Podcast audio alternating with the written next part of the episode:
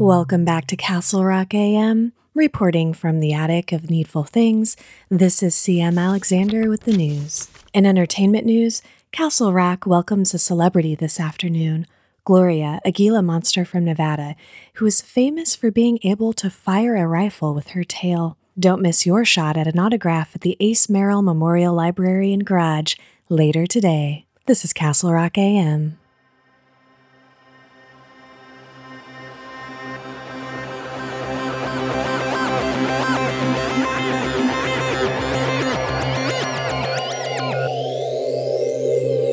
You're listening to Castle Rock A M. Welcome back to Castle Rock A M, your bi-weekly Richard Bachman Book Club podcast. I'm one of your hosts, Joshua Kahn, alongside C M Alexander. Hey, guys. And Benjamin Graham. I forgot what I said. I did, too. This is so embarrassing that it happens every week. Every week of the show for the past twenty years twenty that we've years. been doing this show. And... And we are back with The Regulators, a Patreon selection from Anthony Natarelli. And today we are covering through Chapter eight with Ben leading our discussion. Ben, take it away. Okay, so we pick up in Chapter five, approximately twenty-four minutes. to, Jesus! Chapter four might have taken a full minute, so let's say twenty twenty-five minutes mm. since the opening of the book. And we immediately find out that Collie has picked the wrong day to stop drinking. That's a good way to put it. Were you guys super sad when he's like, and I also need to get a new job because he has these resolutions, stop drinking, mm-hmm. stop going out on weekdays unshaved, and get a job. And he's like, it's not like I died. Oh, no. Collie. Yeah, as uh, he's thinking of this in the middle of a hail of bullets that has just uh, started pouring towards him, because there is a large...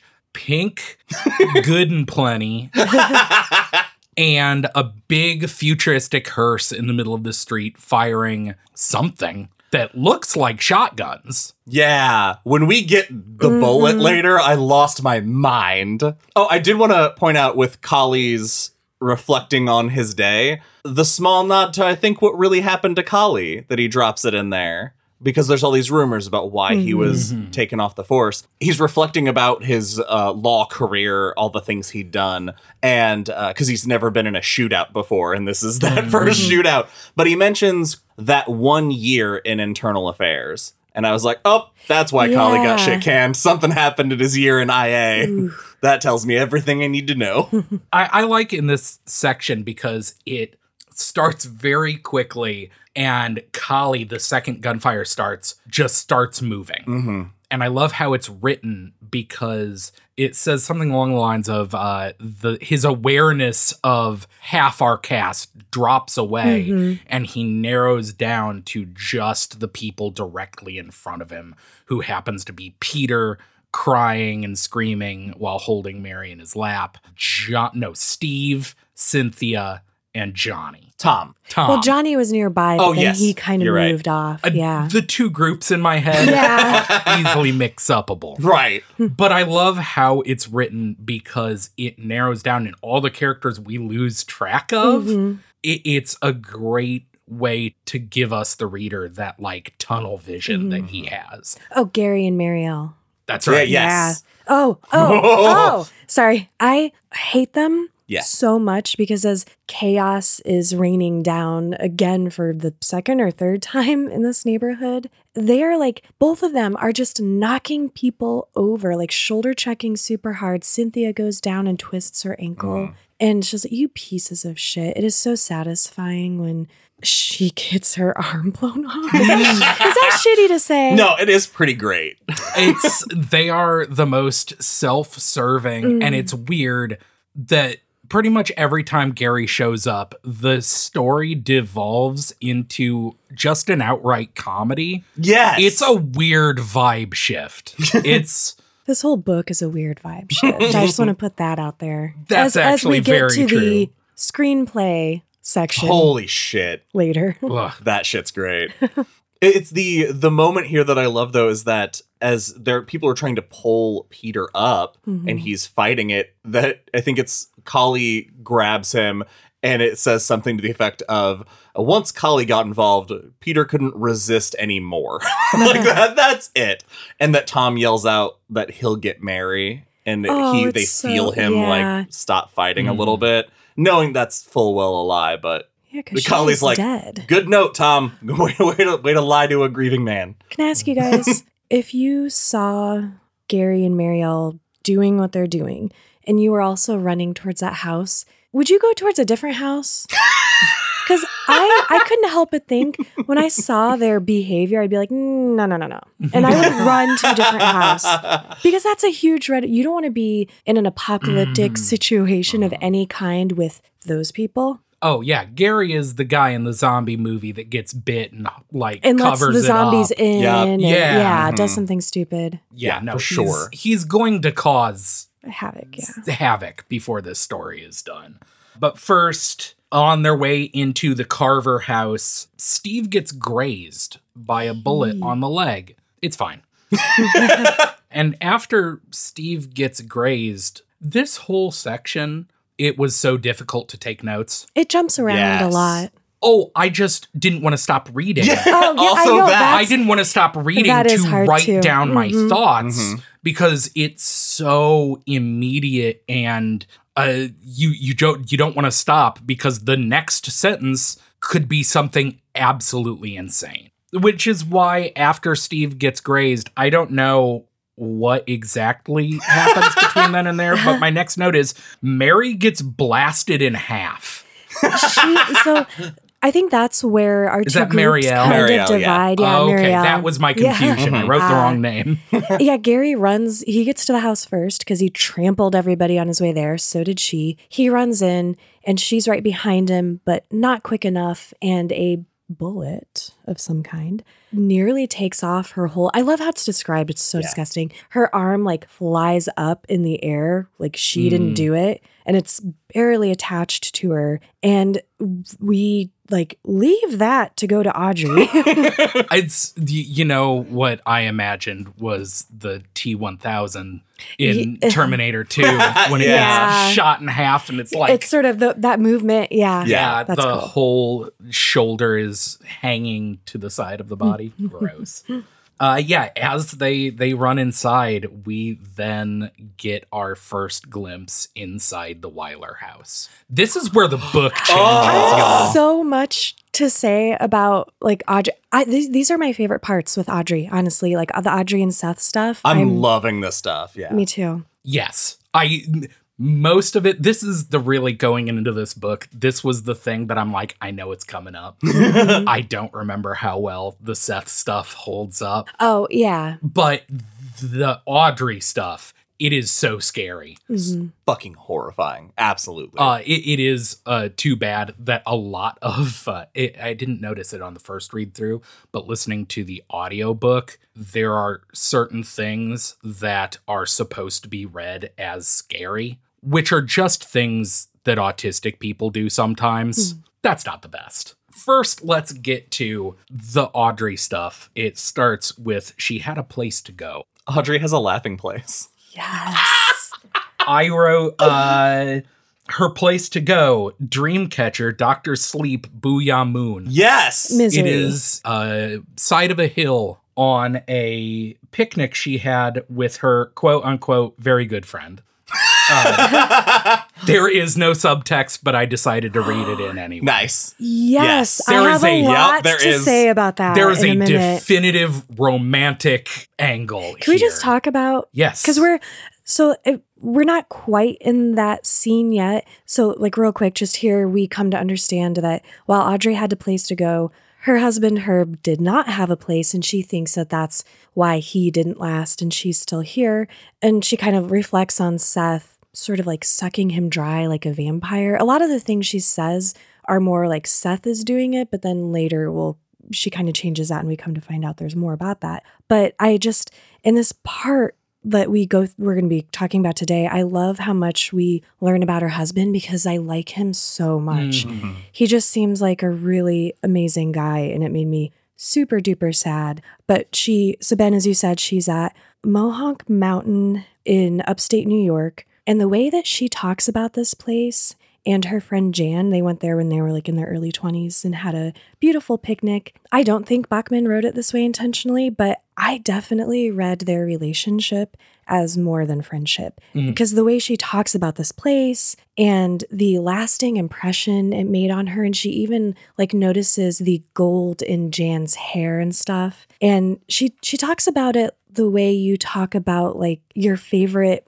informative moment with like your first love. If I remember right, the premise for like, this is an actual memory that she's going back mm-hmm. to, essentially. Yes, yeah. She's turned into this. And it was because her dad, her, Jan's dad, rented this cabin for like a weekend as a present for something. Mm-hmm. And it was so it was just the two of them this whole time. Mm-hmm. And so, yeah, I it's so funny because I did not pick up on the romantic thing. And then as soon as you pointed it out, I'm like, oh my God, yeah, it's all there. Yeah, I, I'm shipping them so yeah. hard. All of the influences in this, you mentioned Dreamcatcher. Mm-hmm. The the thing that was completely Dreamcatcher to me is the manifesting the phone. As soon as that happened, yeah. that's when I was like, mm-hmm. all right, this is how you do it. Good. Oh, no. Yeah, this was a while before Dreamcatcher. Yeah. yeah. The phone is very scary. Yeah. I, and maybe, I don't know if we've actually... I don't know if I've ranted about this on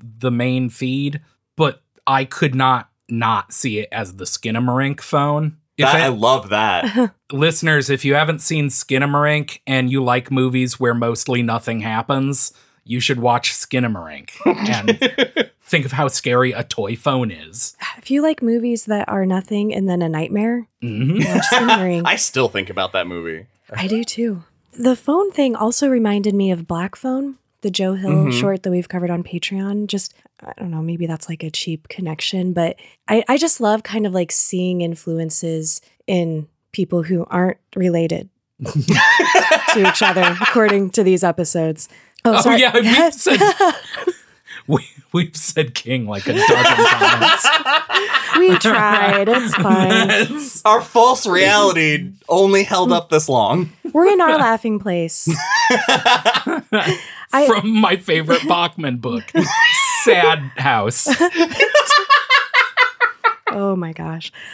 I, I'm sorry, I made us skip over a really cool part where we get some background on how the family may have encountered Tak. I um, thought that was fucking It was rad. really, really neat because Audrey gets a letter from her brother that she's like piecing things together because we talked about this in the last episode, but he had sent her that postcard and he was all excited. And then when they talked on the phone, he's like, ah, oh, no big deal. And he did this weird, like what she called cocktail party laugh yeah. that she'd never heard from him before. That seemed super fake.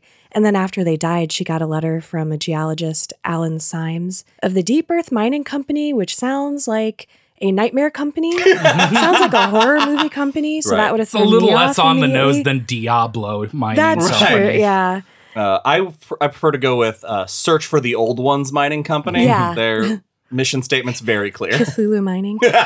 And he explains like, oh, I just took him to see the pit. We didn't go in because that would have, you know, violated whatever. And she's like, yeah, yeah, but he told me that they didn't even stop. So I know he was lying and maybe this guy is lying. And then we jump into her laughing place. And I have the word nipples in my notes about the, the red phone. Why?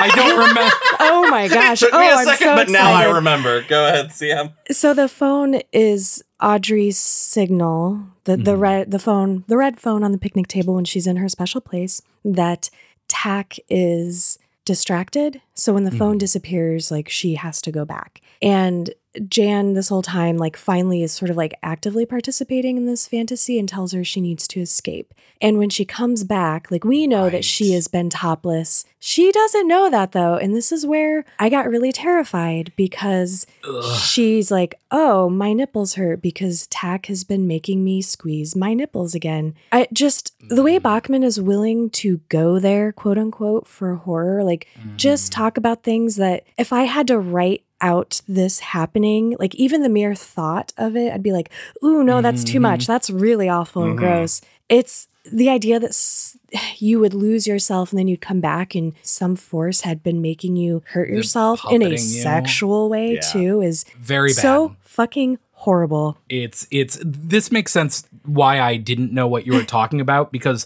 my entire notes for this section is everything is bad. I, I think I took the most notes on this section, so I don't know what that says about me. Well, yeah.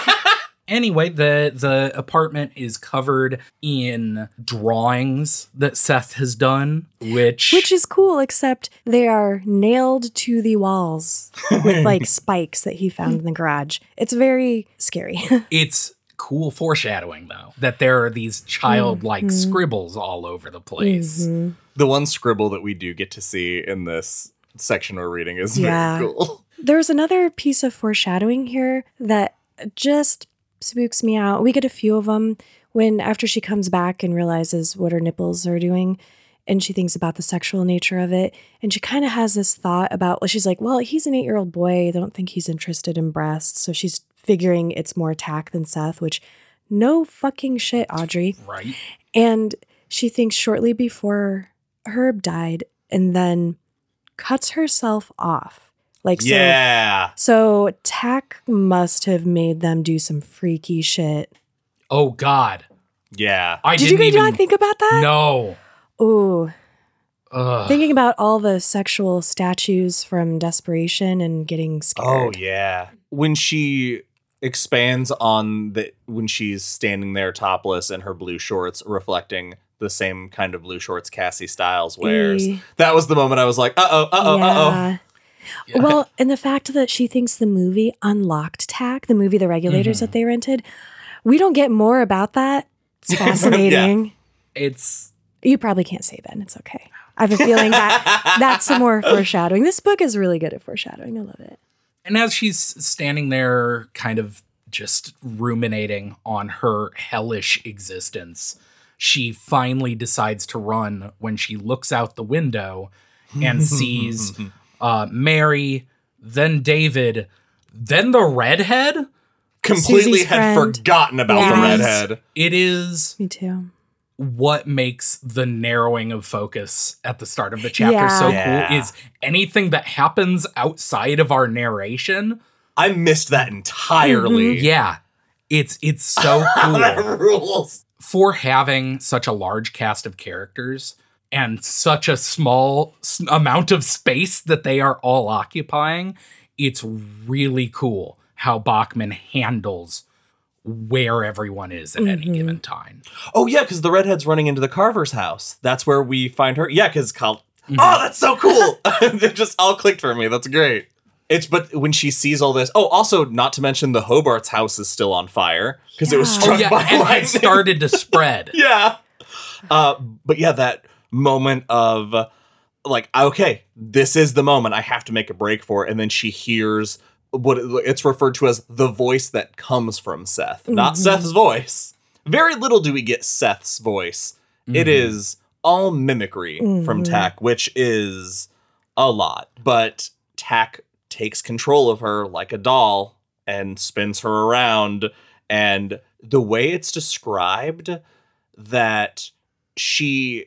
in order to stop her scream, it was like a hand put over her mouth, but put at the back of her mouth. Yes. Ugh. And like, it's such a horrifying, claustrophobic mm-hmm. feeling to think about. I feel like I'm choking on air thinking, thinking about, about it. it. Yeah. Mm-hmm.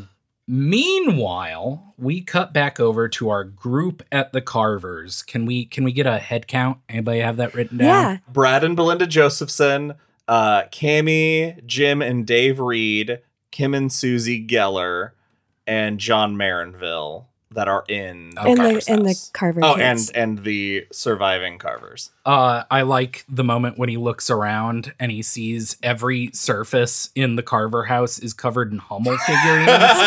And he's like, they seem so normal. And then he starts to giggle and he has to stop himself. I love Johnny. I love that bit.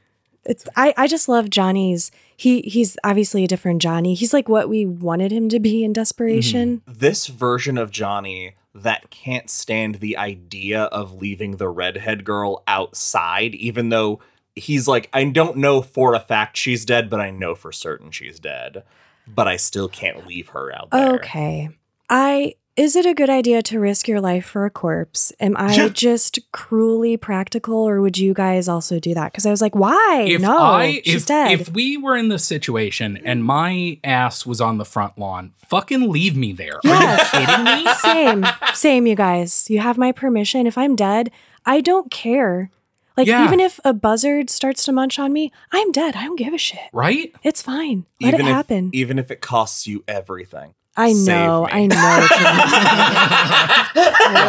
This is not a surprise. I, do you guys feel like Johnny in Regulators is Steve in Desperation? Oh, uh, okay, sort of. He uh, gives me the vibes that Steve gave me in Desperation, because Steve in Regulators gives me, dude, you're a huge fuck up, you little sweetheart vibes. um, Steve in Desperation was reliable. Mm-hmm. He wasn't a hero. This Johnny is a hero. That's true. And I think that's the, mm-hmm. but I see where you're getting at. Like, th- like there's that attitude. Had Steve been given more page time, he yeah. would have been. Steve, yeah. Steve is the kind of person that if Steve were, by, in that book's God's plan to be the hero, mm-hmm. he would have found the way to rise to that, mm-hmm. I think. As they're in the hall, uh, kind of discussing the plan to drag uh, this redhead whose name we should probably know. Uh, I should probably know. She doesn't care. She's dead. Fair. uh, as, as they're discussing their plan to drag her inside, Belinda Josephson kind of shows up. She They're all crawling around this house because mm-hmm. bullets. I only bring this up because Belinda Josephson is the first time I have ever heard Richard Bachman write a fat person well. Oh, yeah.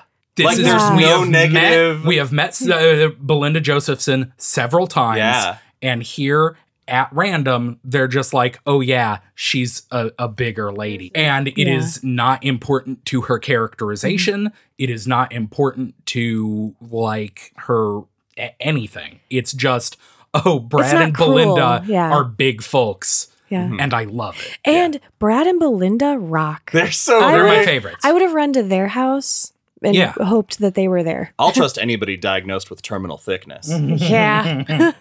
So they they kind of talk it over, and then is this the part where they they go to check on her? Mm-hmm. And we get the maybe she's alive. Oh, fuck. Poor Johnny. That's it's the. She's laying face down, has not moved, but they still have to check. And he grabs her by the hair. Her name's Debbie. uh, grabs Debbie by the hair and pulls her head up. And there's like a sound that happens when her face, what's left of her face, some of it stays on the ground and the rest of her head comes up. That's why it's important not to be fascinated when a little boy is gunned down in front of you. Good tip, oh. actually. Speaking of tips. We've got a seven-inch long, two-inch wide one coming at us. I did not know where that was going. That was, a, but I appreciate sorry, it. It was a real stretch. Yeah, yeah. No, that was good. It's because we pick up with Steve Ames, and that's what she's pointing at. No, the crawling back, Johnny finds the the bullet. With quotes. Jesus, yeah. It's described as a black cone, and it's sharp. And Belinda points out, like, this can't possibly have been fired from any gun that exists. And Johnny had seen the guns. And he's like, well, I know it came out of a gun. And she says it's like the drawing a kid might make of what they think a bullet is, which oh, kind of goes back to the stuff we've been talking about with Seth. It's how I drew bullets. Like, yeah. as I read that, oh, I was like, yes, oh, oh, oh my kid, God, oh, my God. I had all of these, like, weird, long, triangular things in my notebooks that I don't know if they were bullets. I look like a fucking psychopath because it would be lines and lines of long triangles just over when, the page. No when, one else, just me. When I was a kid, everything I drew shot lasers. Oh, They're just lasers are so good. Yeah, lasers are good. Uh, we get a, a little bit where Susie Geller is asking where Debbie is, and they're just like, don't worry about it. And then we get a little sidebar with Steve's backstory. He's my favorite. I know I just said Brad and Belinda were my favorite, but Steve's my favorite. Oh, Steve frustrates me. Oh, I love this guy. I don't like this, this is, Steve. This is... He's exhausting to me. I can't deal with it. I can't deal with with his flakiness. This is the kind of person I wish to grow up to be. Oh. He is just a, he, he went to college and then flunked out because of bridge. Competitive bridge. He was gambling. He was. And he, he's just kind of this uh, drifter. Yeah. He's very much a drifter. And he seems zen as shit. And I love him. I do love the zenness, but I would kill him. I love hey, that. Hey, no problem, man. Yeah. I love that he is, once again, driving someone else's property. Yes, that is funny. When this happens. I am not shipping him and Cynthia. No, I would hope no, not. No, no, he seems much older in this yeah. version. Even if he, like, we talked about this last episode, I imagined him the same age, but he does read as...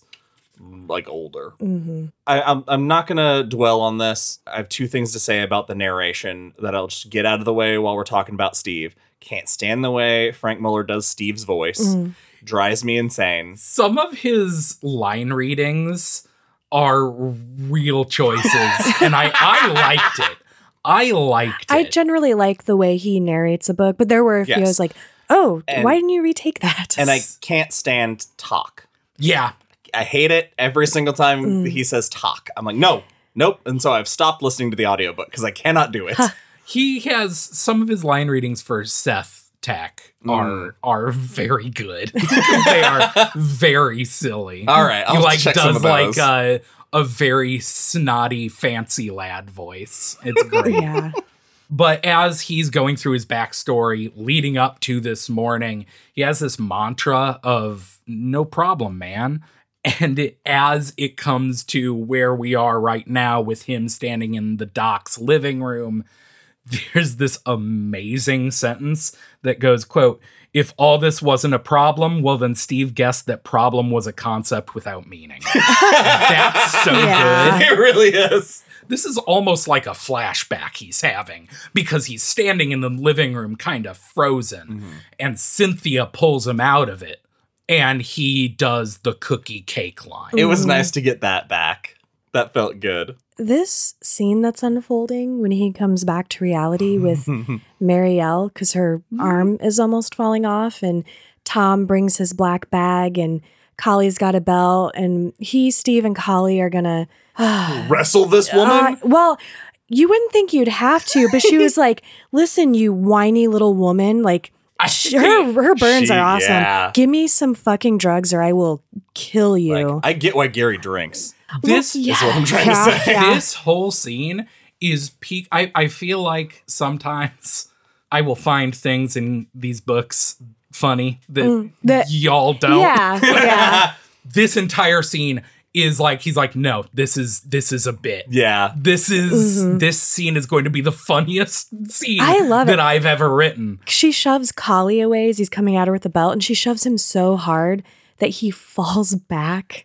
The part yeah. when he, or the part when Mariel picks up her arm. She grabs her yes. almost severed arm by the wrist and like starts pointing at people accusingly with it. It's fucking rules. I, I think this is why I'm irritated with Steve, though, because he's helping out and they kind of have her in a hold because she like flipped out because she wants drugs before they tie off her arm and sew it up, which I think I get. And I'm not a medical person, so maybe I'm a moron. But I tourniquet me first. At least do that part. Give yeah, me the drugs I, before I was, you sew me up. I, but. I yeah. think if your shoulder's been blown off, like... I just actually just do it before the shock sets wears off. Yeah, yeah. But they all have her, and then sweat drips into Steve's eyes, so he loosens his grip, and her arm falls off. It just fuck pulls her arm straight off. I love oh, it. And Gary yells, "Put it on ice." Uh, he no. wants to put so everything put on fridge. Ice. He puts it on. He yells, "Put it on ice," and then immediately vomits on a framed yes, picture of awesome. a parrot. I was like, "What's happening?" Uh, the pictures in their house. We didn't even talk oh about God, it. Tom's it's, house. I wow. think Tom's a crazy oh, yeah, it's Tom's person. House. He is a vet, but that like, do vets just have strange animal, funny photos in their it's, homes? It was my favorite part of the reading of the book. Yeah. The delivery, because Steve is just wandering and there are framed pictures and ones of like uh, uh, you know, a border collie or whatever. And it's like, I love this. Border collie, uh, blank the border collie, could count to eight and developed a sense for taste for wine or whatever. The line reading is he, they do the comedy threes, mm-hmm. is they, he goes through three of these pictures, and then the line reading of Steve going, none of this is happening. It's so funny. Made me laugh out loud. The mm. whole end of this chapter is so fucking great. I do love that it, it sounds, when we break it down, it sounds really silly, obviously, but the fact that all of this happens at such a breakneck pace yeah. doesn't give you the time to laugh as much. It's funny until you reflect on yeah, it. Yeah, it's funny to talk about it, but reading it was freaky. The chapter ends with them, Collie holding Marielle's arm, severed arm, as she falls to the ground, is kind of sputtering out her dying words, and it ends with her looking into Steve's face and clear as day going, who the fuck are you? And then dying. She doesn't die. Well, she passes out. Oh, okay. Yeah. That's oh, right. God, that they're is like, great. At, at some point, Collie is like, Doc, is she gonna live? And he's like, fucking look at her. He's like, I probably she should not. already be yeah. dead. Uh, and at the end of the chapter, we go into one of these little uh, asides, these world building bits. I love these. And I think this one in particular gave me a few red herrings, because I thought there were, I was reading too much into this, yeah. I think. Okay. Because uh, this little side bit is a script from an episode of Motocops. First Did, of all, real episode or not? Is Motocops a real thing? No. No. Then I no. mean, yes. Yeah, wait, no. Don't fuck with me. I forgot. What's our fiction? It, what uh, fiction have we settled uh, on? Did Did you guys get the Alan Smithee reference? Screen? Yeah. Uh, yeah, it's it was written by Alan Smithee, which Josh, I'll explain because you're giving me yeah. a look. That is a name that directors use when generally it's because the studio has fucked with their movie so much that they are ashamed to have their name attached to it. So anytime you're watching something and you see Alan Smithee, that person, person. does what? not exist. It's a way to get out of being attached to that project. That's wild. So that, I've never heard that. Yeah, this episode is by Alan Smithee. That's amazing. Produced by. Mm-hmm. So we're sitting around the crisis desk looking at the situ screen, which I think is hilarious because, like, you watch situations on the screen, so it's a situ screen. Anyway, whatever. And we have Colonel Henry, Snake Hunter, Bounty, Major Pike, Rudy, and Cassie. And they're monitoring something called the Force Corridor, which is exactly what it sounds like. It is old alien technology that is headed towards Earth. It's basically two long metal plates with big square protrusions sticking out at different intervals, and it hums and crackles with blue fire. It's a hallway of death, I guess. Mm-hmm. And the the part that stuck out to me that I was like, ugh, Cassie's freaked out about it, and Colonel Henry's like, hey, bitch, calm down. It's one hundred fifty light years away. And Major Pike is like, well, how fast is it moving? And Colonel Henry is like, well, we basically have seventy-two hours before, like, we're all done mm-hmm. for. So, yeah, be freaked out. seventy-two hours is not a lot of time. It's very Saturday morning cartoons. It the is writing very, is I, the bit. It is such a fun episode. Like, to you can picture mm-hmm. it so well. And what's interesting, this, like, gets me. I'm such a sucker for this kind of plot line. Yep, me too. Suddenly, the meat wagon shows up, and there's its crew, and, and they're there to call a temporary truce because of the whole Earth being in danger thing. And oh, it's just... It's just like I wanted, I, as soon as this part happened and then we were done with this mm-hmm, episode, mm-hmm. I was like, well, no, let's, let's, what happens yeah, next? Yeah. I love a good uneasy alliance. Yes, they're so fucking classic. Yes. I, it's such a trope. I, I would it. also do absolutely anything for Bachman to make a Saturday morning I cartoon wanna, show. Oh, I want to watch the show. It would so be bad. so insane that I, I would watch every episode. But uh, here's the thing that this, in my head when I was reading this, I was expecting this to be, oh, this is our final act. Mm. This is, Seth is bringing this Force Corridor to Earth. And now the countdown in the chapter, at the start of each chapter, makes sense.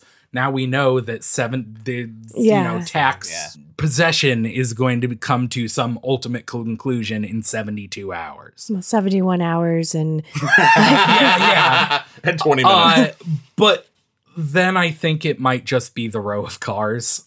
It's yeah. The Force Corridor is Poplar Street. Yeah. Yeah. Well, yeah. Later, it's, when Johnny and Brad are upstairs, he sees the fire corridor. Is that what it's called? Yeah. That's the why six I was like, vans, oh, like three by three. Oh, I guess we'll find out. I guess so. Well, I just I it was reading about the description of the Force Corridor with and the then looking at the map and being like, yeah, it's two. It's a hallway with square protrusions on yeah. either side. And it's, things it's are on fire. The and there's blue. Fl- there's like lightning, which yeah. is the blue crackling. Shit. Good job, Josh. And it explains why Meatwagon is part of this assault, because yeah. he wouldn't be with the other mm. characters. We we leave that, and it turns out to be not that much, yeah. uh, unless it does later. We'll see. We'll see. Uh, but Chapter six picks up immediately where we left off. With no Audrey time and Sack. Sorry. Sorry, I'm ashamed. That's good. So Sack is floating around. And doing impressions. Oh, like literally floating. He glides towards yes. Audrey on, like, his toes are scraping the ground. Which it's is upsetting. Such an eerie visual. I it gets very poltergeisty yeah. with them. And she's, uh, she's trying, she can't move. She is mm-hmm. paralyzed.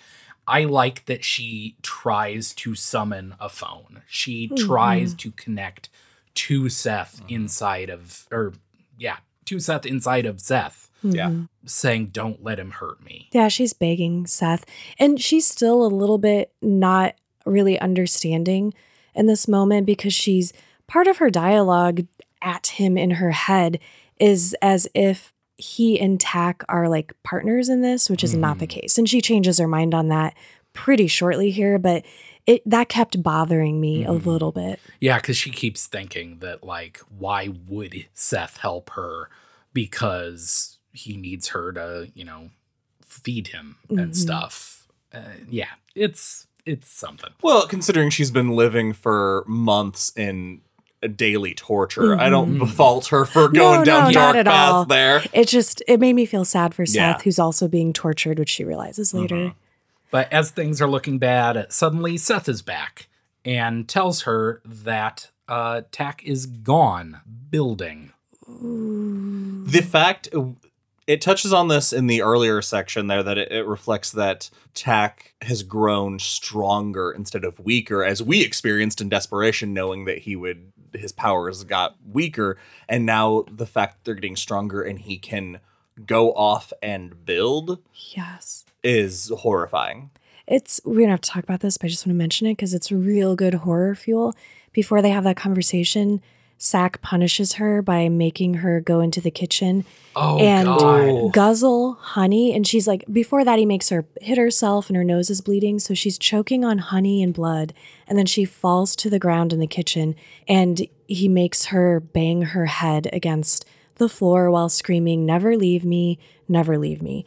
And then it's just like, boom, he's gone. And, and Seth is trying to communicate to her. And this is where she softens towards him, because he's trying to communicate and he is not very verbal. So he's having a hard time making her understand. And he like hits his own leg out of frustration. She's like, "Don't do that. It's okay. Tell me if you can. And if you can't, it's okay." It's just so sad. She then briefly connects with him telepathically. This is a trope that bothers me. The trope of the... Oh, he's uh, totally normal inside God's, his head. Inside God's his Tom. own head. It, yeah, it's the God's Tom thing. Yeah. But they talk and reassure each other. And yeah, he tells her, "I don't blame you for running, mm-hmm. and you need to yeah. run. Go across the street. Get help. It's important because..." And then he's gone.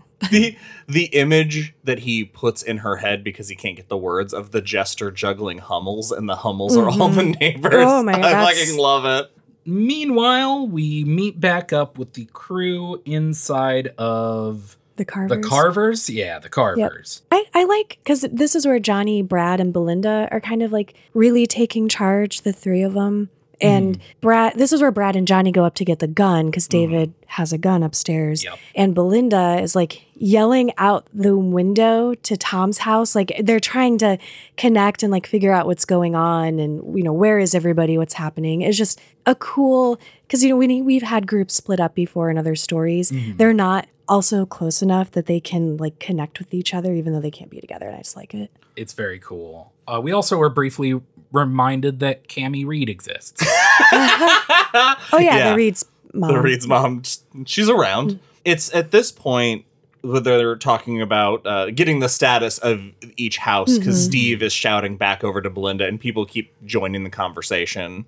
Um, like Collie joins it at one point as they're shouting back and forth. And when Peter joins the conversation, he points out that the street out front is completely deserted again. And they're like, great. And he's like, no, I mean, there's not even fire trucks or police yeah. or looky-loos mm-hmm. from down the block. And there's nothing out there. That's a very bad sign because there should be. I wanted to point out one thing that as they begin communicating between the houses, that Belinda purposefully does not mention that they are going to get a gun. Oh, yeah. And it is, it is, uh, she immediately is like, oh, why would I do that? And she calls it rat hole thinking, which I love that turn of phrase.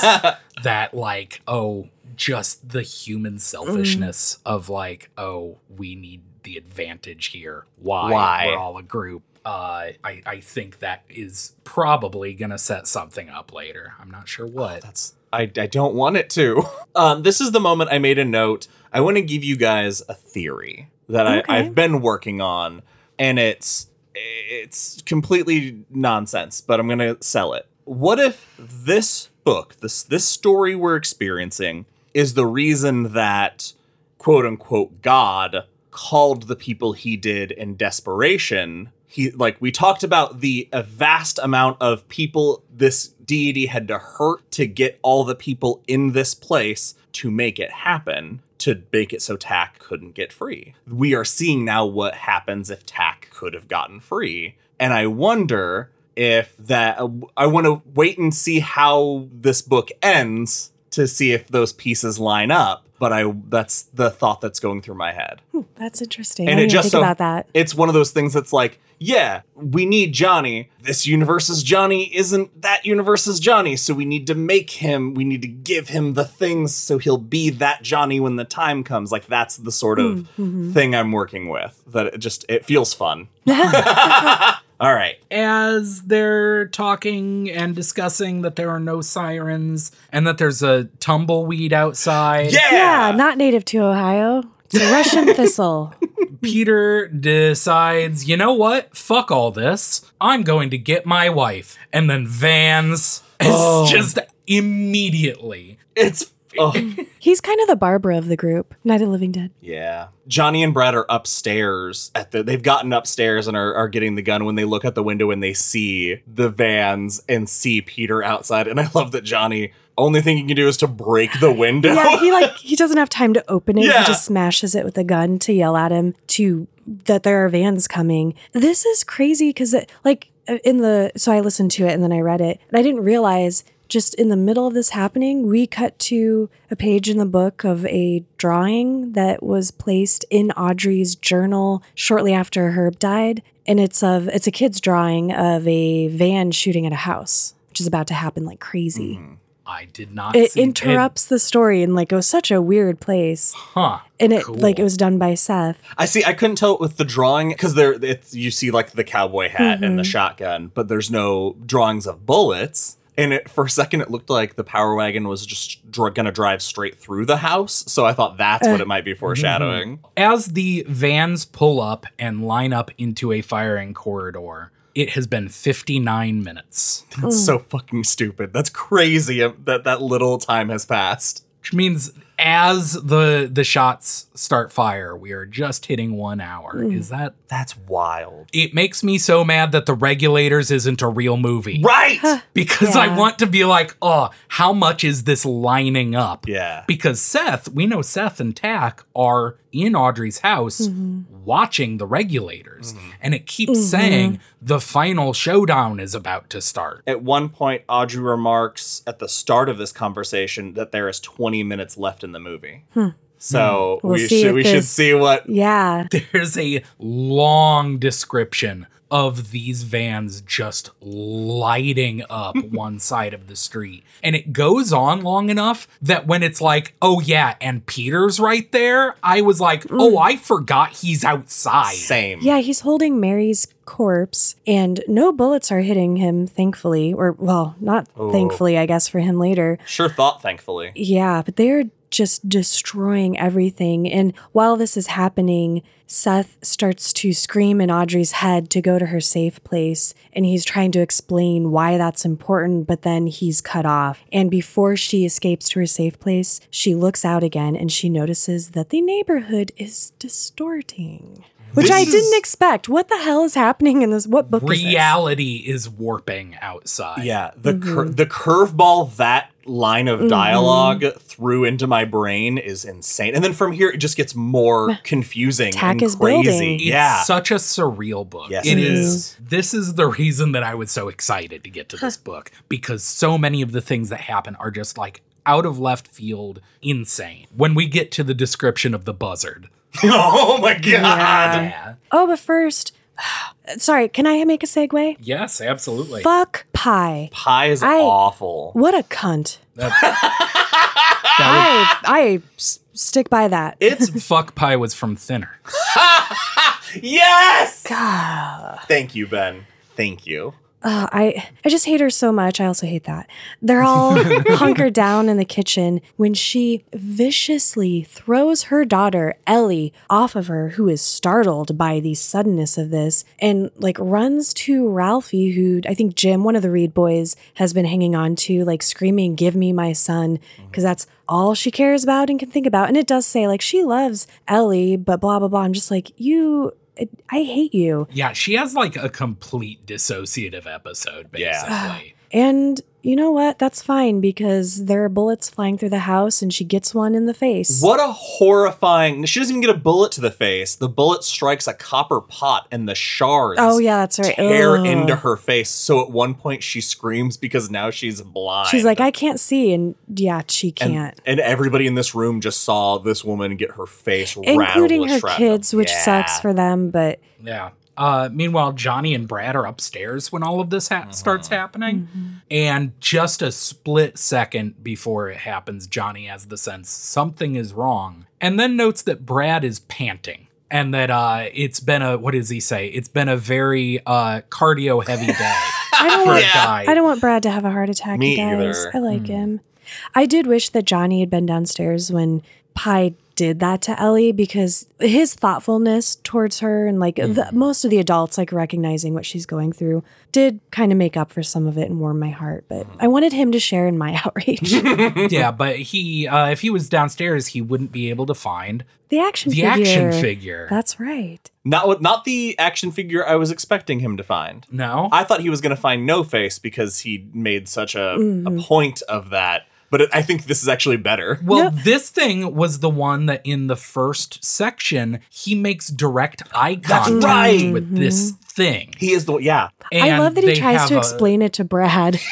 Yeah. It's, yeah, he's like, oh, there's this cartoon. It, it's crazy. Yeah, and Brad's not going to buy into this right now. But once everybody starts seeing the neighborhood change, I feel like we're good. I, I love, I forgot. I guess from here on, I don't remember anything. Nice. Because, is it because it's a fever dream at this yeah. point? It really is, because I was not expecting Peter to become a herald of No Face. Yes. Right? Peter is standing out, and I was just, you know, waiting for him to get shot. Waiting for it, and they continue to fire, and he continues to stand, quote unquote, woundless, which mm. I disagree. Uh, right. Maybe physically. And he's standing on the front lawn in front of Mary's body, and he keeps thinking, I just got home from work, over and over like a mantra. It's, I love that it's described as that phrase being a bridge back to the sane, ordinary world. Because it, I, I've never been in a crisis situation like this, but I imagine like that's how you would feel. You'd find something like that and be like, this reality does not match up with what's happening to me right now. Mm-hmm. I-, I love how this section very quickly puts a lot of characterization into Peter, because yeah. we don't have a lot of it. And just in this little section, we find out that he's, because it mentions how he's always been terrified of Mary's father. Mm-hmm. And yeah. it kind of characterizes Peter as this kind of snivelly little weakling. Mm-hmm. And that plays into when Tak comes to him first, speaking in the fa- voice of No Face, a voice that tears into his mind like fishhooks, causing blood to erupt from all the holes in his face. Yes. That's a lot. He's Bloodface. It's, don't laugh at that. That was stupid. Like that. So when Tak like gives him this order in a little bit, it's in the voice of his his father-in-law. I don't know. I think it's a, a neat little yeah. way to not just make Peter just kind of a mm-hmm. unimportant. It it's more personal. Yeah. yeah. Which is sick, but also. Yeah, well, that's, I mean, that's kind of yeah. Tak's, this, this version of Tak, this powerful thing that can read everybody's mind so well, getting so personal. And if I can tell you my favorite part mm-hmm. is that he can see through the vans and the characters. He kind of realizes that they are a quote unquote cartoon, mm-hmm. but he also knows the voice is real. The voice is actually there. And as he's talking to these, he notes that he can hear the theme song. He can hear the yeah. soundtrack of the cartoon that he's the, that they're from. No, it's not the cartoon. It's the oh yeah, that's right. It's the Bonanza theme. Yeah. Song. Can I tell you my favorite part of this? Tak makes him crave spaghetti. yeah. It's so weird. It is so weird. He's not hungry. Oh, I think he is. Ah. Uh, yeah. He he slowly, in a daze, walks into the Wyler house. He drops Mary's body on the ground first, which is so upsetting because we know how hard he mm-hmm. wanted to go out there and get her. Ugh. Uh, I wish that was the last we got of Peter. oh, yeah. yeah. Um, Uh, first, we return to the Doc's house, uh, where Pie is dying, and Gary is looking for booze, but finds his wife's arm. uh, an, again, a wild tone shift. It's so ridiculous. And like, but Tom has sutured this arm up, and he's given her the best shot she's ever going to have. Mm-hmm. But I immediately, yeah, he gives Collie a look when Collie asks. That's like, probably not, man. Yeah, and this is where they just, I think they're deciding they're going to have to do something because it, she lost a lot of blood, and if she doesn't get immediate medical attention, she's going to die. We get a little bit more of Steve being psychic. It's, yeah. it's weird with how little fanfare this is brought up. It's just mm-hmm. taken for granted. Oh yeah, Steve's always had psychic powers. And you're like, sure. But it's also because Steve doesn't give a shit about it either, clearly. Yeah, that's true.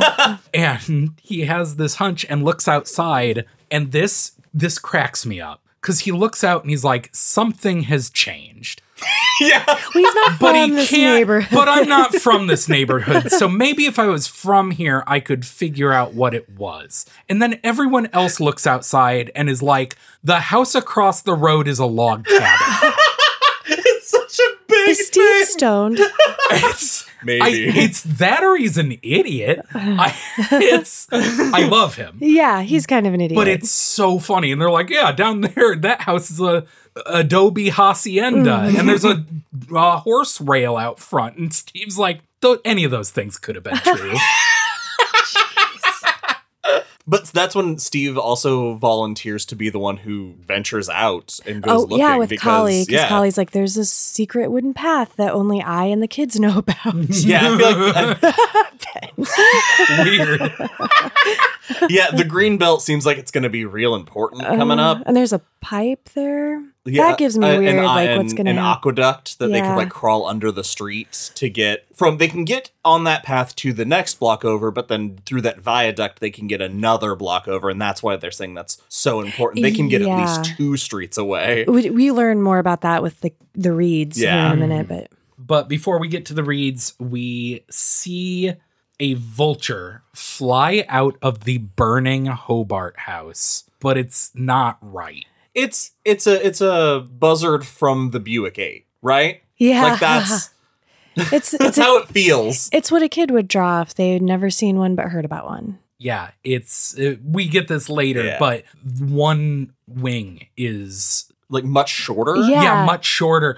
D- the doc looks at, they're like, "Is that a buzzard?" And the doc's like, "I don't know what the fuck that is. That's not a bird. It should be able to fly." His instinct is to run and get his camera because it's like, that. "Oh yeah. shit, for the wall." Yeah. When, when he said that though, I was like, "They should be documenting this because no one's going to believe them right. if they survive." That's the end of the chapter, and we have a uh, section from June tenth, nineteen ninety-five of Audrey's journal. It started over a month ago. Over a mm. year ago. This, oh, shit. Yeah, this journal entry is from nineteen ninety-five. I did not even I went back that. and checked the dates. Oh, yeah, I was like, Herb oh was my, still alive. That's right. Yeah. yeah. Fuck. Man, this is so, this gives us a lot more insight too into their relationship. They're making the space in their hearts and their lives mm-hmm. for Seth, and like understanding the things he really likes and sort of modifying their lives to meet his yeah. needs with with his his rituals and things that keep him happy and comfortable. Yeah. I I like that. It's just the stuff like right. one of the signs that something is going wrong is he starts walking around the house. She calls it pacing or like no, sniffing. She calls it sniffing the sniffing, air. Sniffing yeah. the air. Well, it's the leg thing. He starts oh. walking around the house on tiptoes without bending his mm. knees. Yeah. That's just a thing autistic people do. Mm. Some some huh. of them do sometimes. Yeah. I could see them like noticing signs that he was going to have an episode of some sort. Yeah. This is uh, one of the things that she mentions is the on the night that Tak made both Audrey and Herb hurt themselves for the first time. They Ugh. could hear Seth crying in the other room, which I feel like that right immediately should have said which side everybody's playing on. Right. It also gives us a lot more of what Herb was going through. Like she notes that he he always tried to cheer up by like making dumb jokes and stuff, which I love. But he the last few months he well, I guess the last year he had gotten really thin. He was losing weight. He was really pale. Like it go going back to Tak using him to like feed himself. It, you get all the sense that Herb had a really good heart. Yeah. That's like the big. the takeaway it feels like from all this. But her things change when Herb wakes up one night because the dream floater's in their backyard.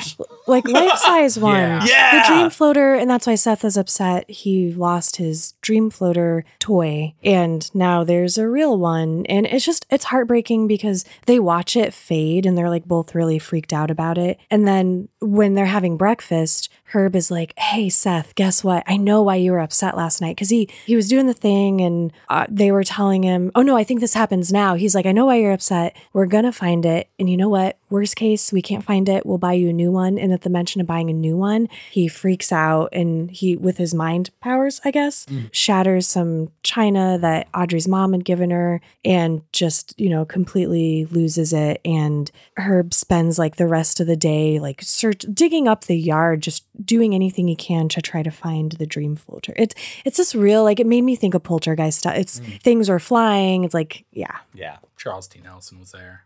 yeah, yeah.